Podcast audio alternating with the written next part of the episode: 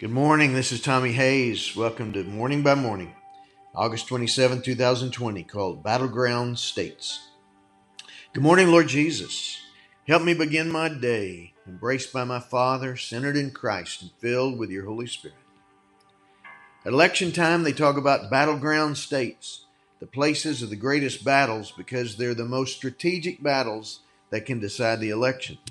Each side devotes tremendous energy, attention, and resources to overcome the opposition and establish a position for victory. Victory in these battles prepares the way for victory in the war so that the election is won. And our human soul is the greatest battleground state of all. This is where the strategic battles are fought and the wars are won. In the words of the Apostle Peter, Beloved, I urge you as aliens and exiles, where you are passing through this world as strangers in a foreign land which is not your home, to ex- abstain from the desires of the flesh that wage war against the soul. Conduct yourselves honorably among your neighbors, so that though they malign you as evildoers, they may see your honorable deeds and glorify God when he comes to judge. 1 Peter 2, verse 11 and 12. And in the words of the Apostle Paul. I love God's law with all my heart, but there's another power within me that is at war with my mind. This power makes me a slave to the sin that is still within me. Romans 7 22 to 23. And this, live by the Spirit, I say, and do not gratify the desires of the flesh. For what the flesh desires is opposed to the Spirit, and what the Spirit desires is opposed to the flesh for these are opposed to each other. Galatians 5 16 to 17. How do we position ourselves for victory in the battleground state of our soul? As the Apostle Paul, as the Apostle found, when he humbly sought the answer to this battle in his own soul. Oh, what a miserable person I am! Who will free me from this life that is dominated by sin and death? Thank God. The answer is in Jesus Christ our Lord. Romans 7 24 to 25.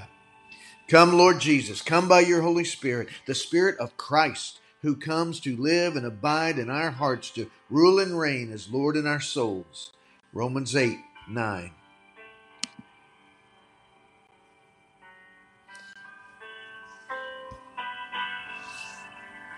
Same Spirit who raised Jesus from the dead dwells in us, giving life and victory in you. Romans 8 11. In this battleground of my soul, my victory is won through my surrender to you. By the power of your grace at work within me, I die daily to my flesh and surrender daily to your spirit. 1 Corinthians 15:31. Day by day, battle by battle, my flesh is put to death and your spirit arises in new life in me. Now, if we died with Christ, we believe we will also live with him. Romans 6 8. I want to come to the place where I experience and proclaim your victory in my soul. I have been crucified with Christ, and I no longer live, but Christ lives in me. The life I now live in the body, I live by faith in the Son of God, who loved me and gave himself for me. Galatians 2:20. That's the victory I seek and the victory I have in you. Thanks be to God, who gives us the victory through our Lord Jesus Christ. 1 Corinthians 15 57. In Jesus' name I pray. Father, I pray for this one joining with me right now that they would win the battle of the flesh, that they would win the victory of your life in them, your life expressed through them, God. Let us be ambassadors of your love, prisoners of faith, winning the battle you have set before us. Praise you, God. In Jesus' name, amen. God bless you, my friend. You have a great day.